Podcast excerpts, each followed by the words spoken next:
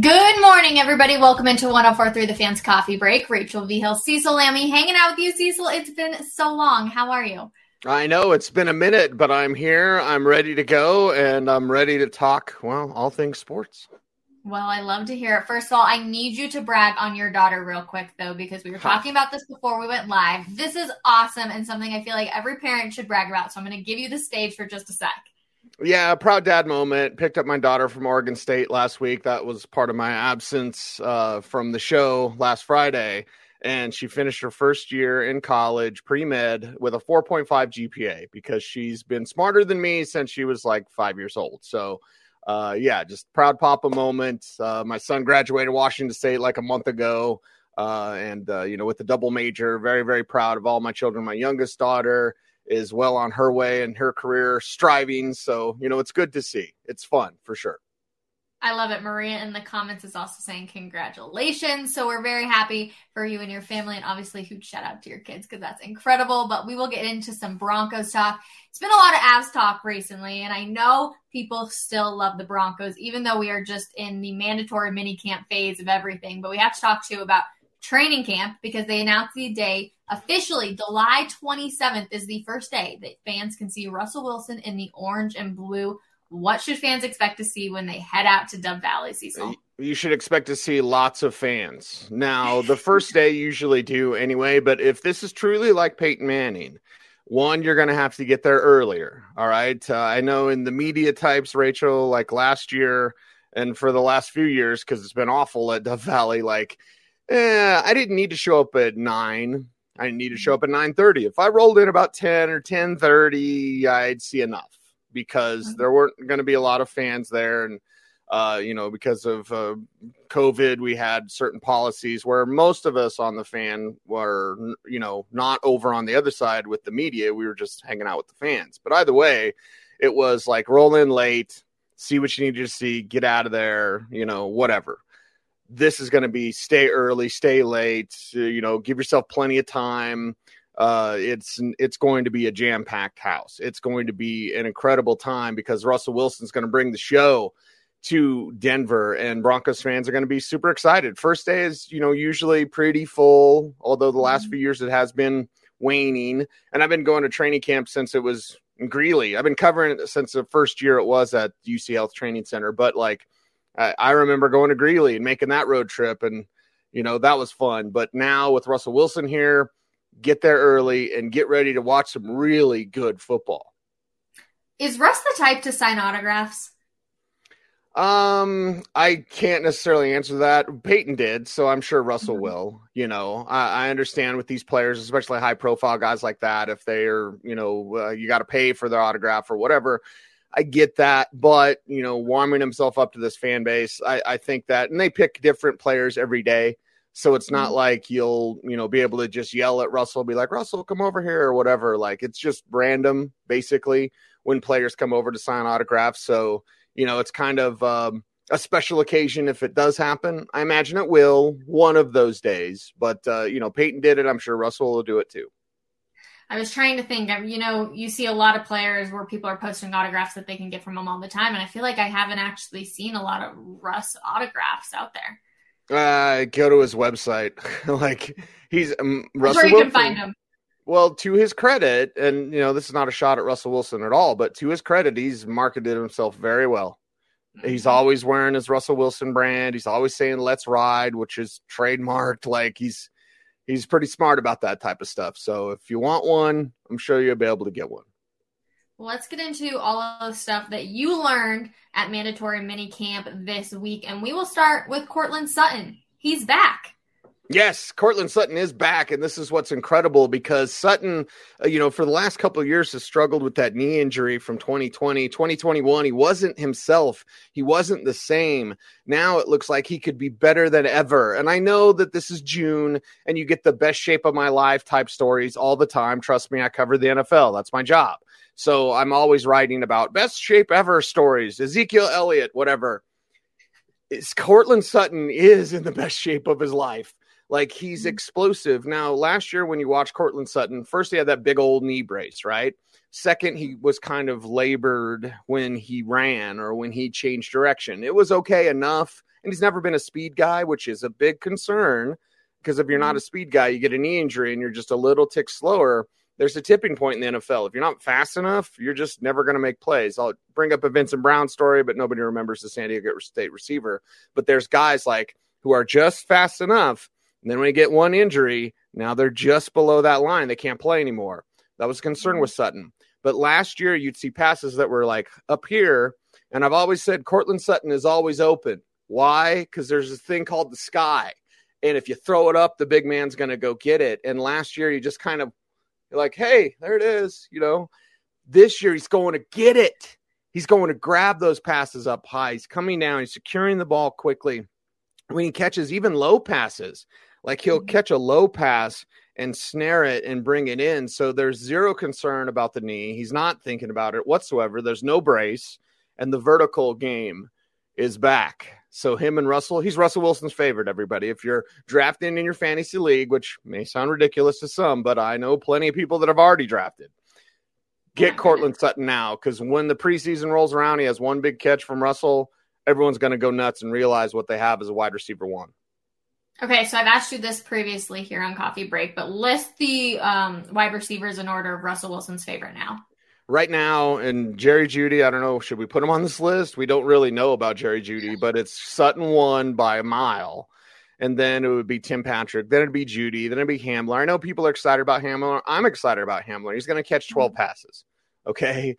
So for like, and I can't say too much per Broncos media policy about what we've seen, but if it was up to me, I think I've introduced you to Lassie Barks, Rachel, where it's like I can't tell you, but I can tell you enough. And if you can figure it out, like what Lassie, Timmy's trapped in a well. Yeah, you can put it together. If it was up to me, I'd have a package of plays for KJ Hamler and that speed. But that's just me. Not saying that that's what I've seen at Broncos practice, but that's just what I would do. So, yes, Hamler will have some involvement, but if everybody's healthy on top of the depth chart, Hamler's going to catch 12 passes this year. So be excited, but don't be overly excited about the potential there for Hamler. So it's certainly Sutton 1, Patrick 2, Jeudy 3 at this moment. Now, how are you deciding that Courtland is above Patrick? You can tell, and this is why practice matters, you know, and trust me, I've done this long enough. I get plenty of people like, oh, it's just practice. It's just stupid. It doesn't matter. Okay. I think that's a moronic practice make perfect. I think that practice, you can find clues. It's not the be all end all, right? Mm-hmm. Even though I've said they're in a Super Bowl window, I'm not putting them in the Super Bowl because I saw a practice, right? I would say this, like you can tell with their connection, it's kind of unspoken. Timmy Patrick catches everything, but he's just, again, I can't reveal too much. I'll tell you off air. But, like, Sutton is more featured. There are more passes thrown at Sutton than there are at Timmy Pats. When Timmy gets something, he catches it. He's going to get it. But just the mere design of the offense, and it's the nature of the position. I'll break it down that way so I don't get in trouble with the Broncos. But when you have an X and you have a Z, well, your Z is your guy. You know, he's going to be your primary guy. So you look at just the structure and the design of this offense, where Courtland Sutton plays, how his connection is with Russell Wilson, you can tell that he's his favorite. However, Tim Patrick maybe should be also on a fantasy, because if Courtland is maybe double teamed or whatever that's going to look like, you said Tim Patrick, he's going to catch whatever he can get. So he may see quite a few balls as well. And that's the nice thing of what we've seen at mandatory minicamp is Russell Wilson won, because there's a lot of misconceptions, and I'm here to break those misconceptions today. The misconceptions about Russell Wilson. Oh, he's not the same as he used to be. That's bunk. Okay. Seattle wanted to get rid of him 2 years ago. He wanted out of there 2 years ago. They tried one more trip to Cabo. It didn't work. He got hurt last year. He rushed back from the injury. I think he only missed 3 games. He came back. He wasn't right with the finger injury. And then he didn't look right.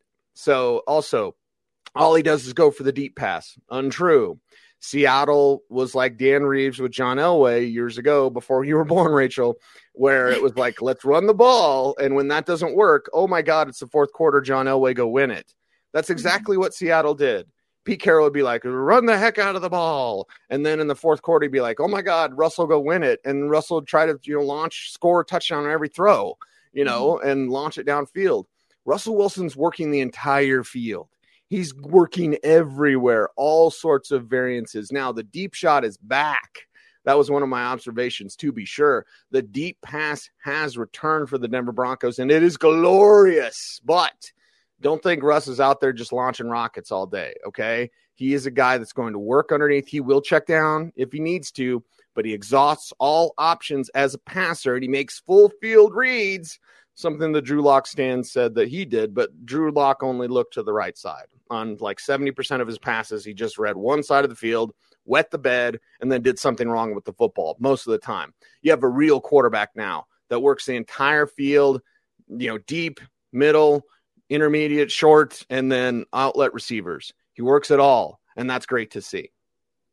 Do you feel like this team knows the playbook better now, or what you can anticipate the playbook looking like compared to last year's training camp with Drew Lock and Teddy Bridgewater? Well, I will say this, and Teddy knew everything. Mm-hmm. Teddy knew everything. But Teddy's problem, Drew's problem, is he didn't know. Sorry. I know he's the greatest ever. You know, let's just be honest, okay? I'll get to that when I talk about Garett Bolles in a second. Mm-hmm. I look at this situation, I go, Teddy knew everything. But let's take Jerry Jeudy, for example. Jeudy is a great route runner, right? Always has been. He will take like an extra little step. He'll like an extra little beat. He'll set guys up. He'll slow, you know, give you the dead leg, take it away. He does things that you need to give him another little beat, little half of a step, right? Well, Teddy would go 1, 2, 3, dump. Like he would just come off of guys so quickly because he's just like read, dump, check down. And that's why people had frustrations with Teddy. So Teddy knew everything. One, the offense was garbage. Pat Shurmur has no idea what modern football looks like. Sorry. Now, as someone who's stuck in the 90s, as I am stuck in the 90s because the 90s were awesome, Pat Shurmur's offense is stuck in the 90s. You can't do that. You can't do that same stuff. So Teddy knew it. It's a garbage system. It's a simple system. Anybody could anticipate what was coming next for the Broncos. Anybody could. So Shurmur's system was simple to know. Lock didn't know it. They had to shrink the playbook for him. Teddy did know it, but it's an awful system, and Teddy is too damn robotic. Russell, a little bit of when you run the ball or even play quarterback, it's like a jazz musician, right? You got to improvise. You just got to kind of feel it out there, and you'll see Russ, and it's even surprised some of his receivers where they're like running, and then all of a sudden Russell, like, bam, he'll break away, and he'll go, and he'll extend the play. He's not doing it to run. He's running to pass, and he's running to give your guy more time. And receivers will see him, and they're like, well, stop. And I've seen some guys slide and fall down. Like, they're getting used to Russ because they've been used to Teddy. Like, if I'm not open by now, he's just not going to throw to me. This is Russ, man. He's, you know, so this knowing the playbook, I'm not exactly sure where they're at. Let's say 70% knowledge because they haven't unleashed the whole playbook yet. But this is a much better playbook. And it is a hybrid, as Tim Patrick said, because it's what Russell likes combined. Why can't I say combined? Combined with what Nathaniel Hackett has done in his West Coast concepts, which are the rage of the league. I mean, that's the Shanahan offense. Mm-hmm. We have a comment that says, nice, you're getting me excited for the season to start. I'm with Maria. I'm also getting excited listening to you talk.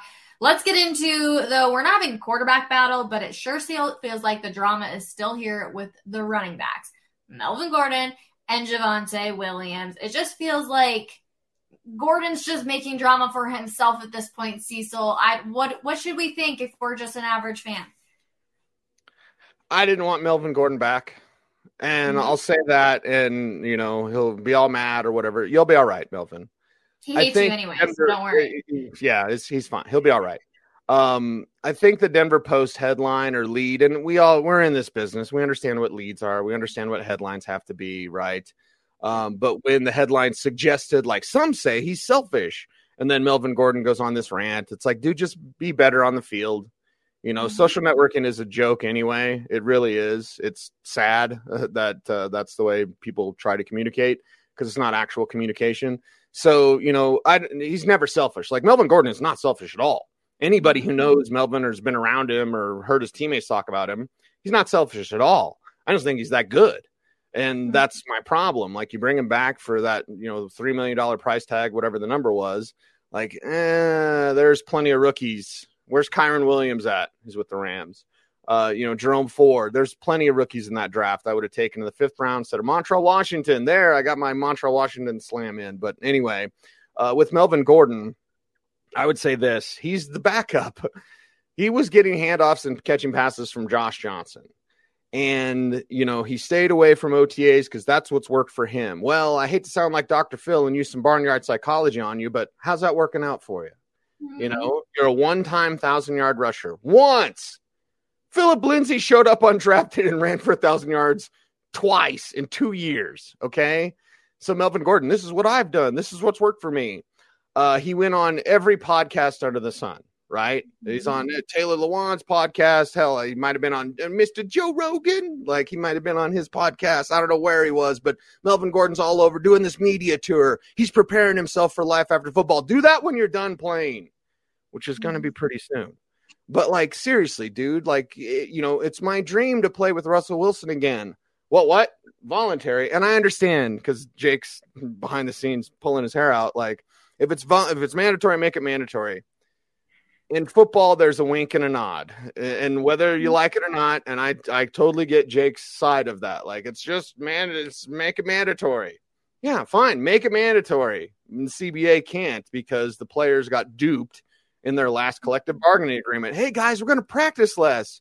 What? Less protections? Like, they totally got duped. The NFL just did the players dirty in the last CBA because they put the really rich guys against the poorer guys. I don't want to say poor for $1 million athletes, but still.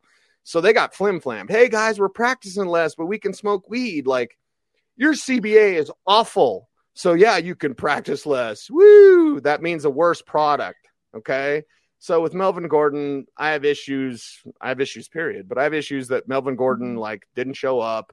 And then when he does show up, he's not doing anything with Russ because, well, he's the backup. So what happens this season? I think it could be the Javonte Williams show. I really do. I think Mike Boone is excellent. Mike Boone might have been the best player in training camp last year. But again, back to Pat Shurmur. Pat Shurmur had that type of weapon. He was like, I don't know. Where's Melvin Gordon at? So it's like, Mike Boone is a weapon. Use Mike Boone. Use Javonte Williams, and then Melvin is that insurance, right? He's like that insurance on a box, a guarantee on a box, and Tommy Boy, you know, it'll make you feel good. Oh, we got the veteran behind him. Mm-hmm. Okay, maybe as the season goes on, you're going to use a little bit more Melvin, help keep Javonte fresh, those type of things. But I think it's not 50-50. I think it's more, let's say, I want to conservatively say 60-40, but I could see it being 75-25. That it's Javonte Williams' backfield and Melvin's just the backup. How is the connection between Russell and Javonte looking? Excellent. And Javonte's really worked this offseason on his receiving skills. So you can tell that, he trusts him. There was one play, I think it was on the first day of mandatory minicamp, where Javonte was a little bit off. I think he didn't realize Russ was going to dump it to him. And so that pass hit the ground, but very rarely do we see that. Most of the time, whenever Javonte is asked with either running routes or being an outlet receiver, he's catching passes and looking good from Russell Wilson. Okay, that's what we like to hear. So fans, Javonte, most likely number one going in. So maybe they're not even going to have running back drama after all with that 50-50 battle. But now we need to move into protecting Russell Wilson, because are we going to have a Bolles problem this season again, Cecil? Yeah. Hey, Garett Bolles is the greatest person ever, right? This is where the sensitive people come in. Garett Bolles also regressed last year. And to say that he did, and he had a career high in sacks and played a career low in snaps. Let me repeat that again. He had a career high in sacks allowed, and he played a career low in snaps. So he played the fewest snaps that he had in his NFL career. And he gave up the most sacks. Now, he didn't give up a sack in the last 8 games.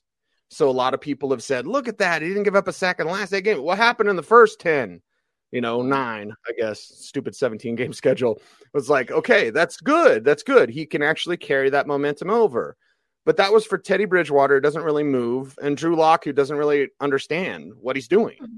Now you have to protect Russell Wilson. It's one of the reasons why I've said on Twitter, and I don't know why, when he had a good day on Tuesday, I was like, hey, I had a good day. No problems with Bolles today. He's the greatest ever. People lost their mind. Like, my mentions got blown up by Garett Bolles supporters and friends of his. Like, okay, that's great. He's a friend of yours. He's a client of yours. Awesome. I feel good for him. I like Garett Bolles. Garett Bolles likes me. I would have no problem having this conversation with Garett at all. And I even said in my article at Denver Fan, like, we all should be rooting for Garett Bolles. But we also should know that protecting Russell Wilson is priority number one. And I'm not going to rely on last year or 2 years ago when there were no fans and he had an excellent season. He was excellent. Garett Bolles proved everybody wrong. Which is why he got the extension.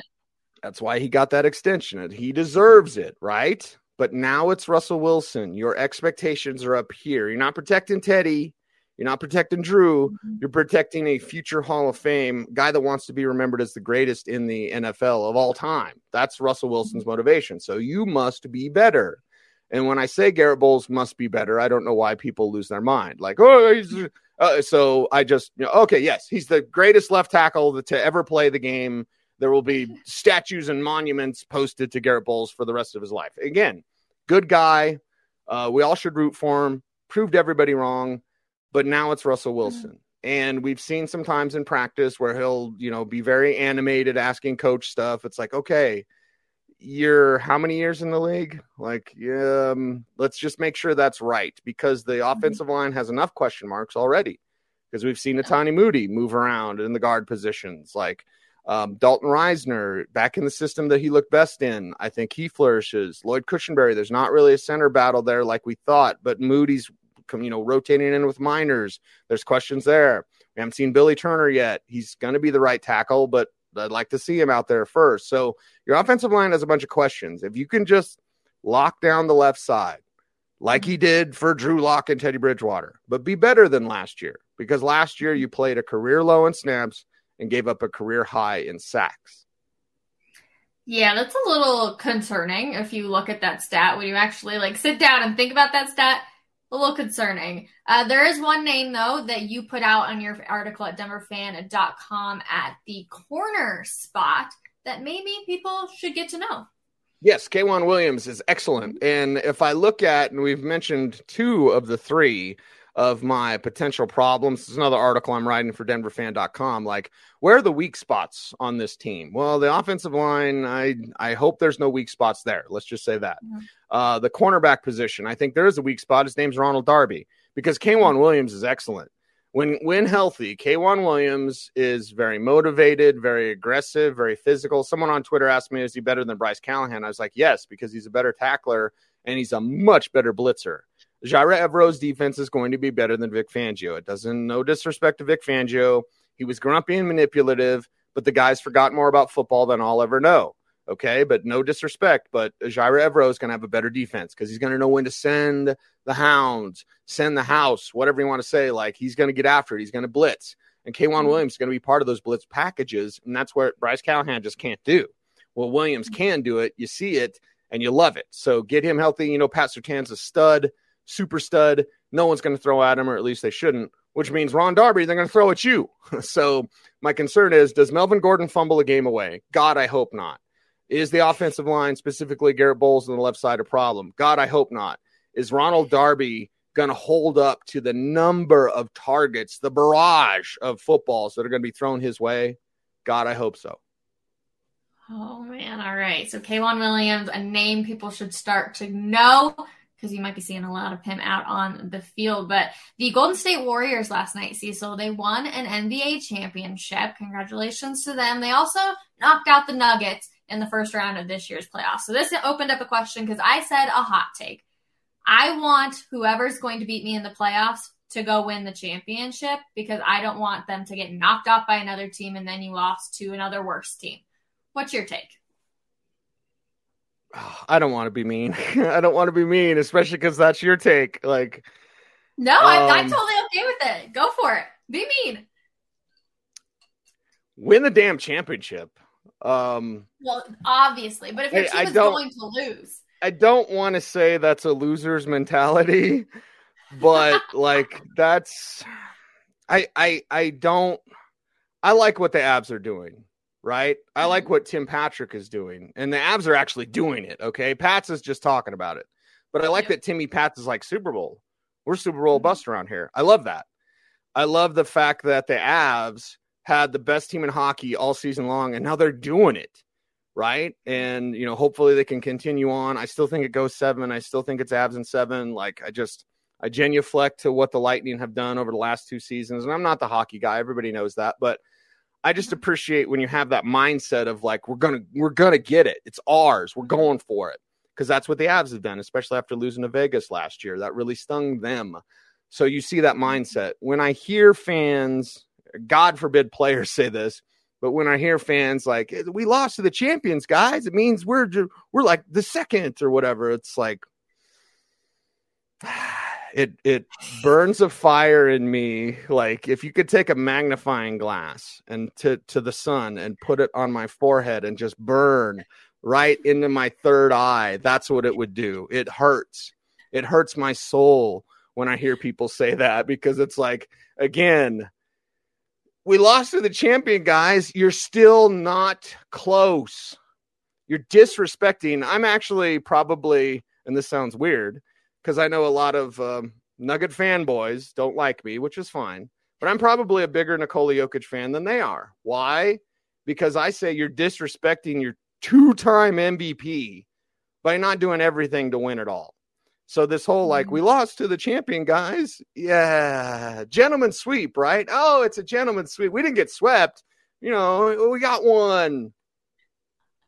Stop thinking that way. There, see, Jake, I knew I'd bring him out. Let's go, ladies and gentlemen, roll it out. Jake, I'm trying to be respectful in insulting people, so I apologize. But I'm like, I want the Nuggets to really go for it, not talk about it, not talk about how we lost to the champion, guys. I want them to truly be championship contenders. And in their current construct, they just – I don't care if everybody's healthy. And Michael Porter Jr. will never be healthy. Never. Get out of that. Get somebody else. Don't just tell me, Jake, right? Because everyone's like, well, who else you going to get? I'm like, I have no God-blessed idea. But just please, we're seeing it with the Avs. We should see it with the Broncos. Can we see it with the Nuggets, please? Well, I actually agree with most of what you said, which I know is going to shock you, which is why I jumped in here. I don't care who they lost to. Like, they lost. What I find interesting is we had a playoff series against the championship team, and we were able to see the Nuggets' flaws. So I don't care that they lost, but I care that they matched up against them, because now we learned more of what can bring the Nuggets over the top. And I think that's a pretty good argument to make, because we're like, all right, they don't match up well here. They match up well here. To your point about Michael Porter Jr., the injuries suck. They knew when they drafted him about the injuries. They knew when they signed him. That's why you take a chance on him, yeah. But that was the Nuggets' only chance at a third-star player. To this day, it's the Nuggets' only true chance at a third-star player, and you need three-star players to win a championship. They need Michael Porter to be healthy. If they're trying to move off Michael Porter Jr., they're not getting anything near his value back. So they just need him to be healthy. Like, there's nothing they can do about it but sit, hope, and pray. And I guess that's okay. But to your point about them saying, hey, we're going to go out and do the damn thing. Josh Kroenke and Calvin Booth, I've talked to them recently, have both said, we're talking about championship or bust here for the first time ever in the Nuggets organization. They're actually taking that line of thinking, that talk. We're going to see what they do this offseason, actually back that talk. But to your point, they've never even talked about it. Like, they're talking about it. Isn't that sad? Isn't that weird?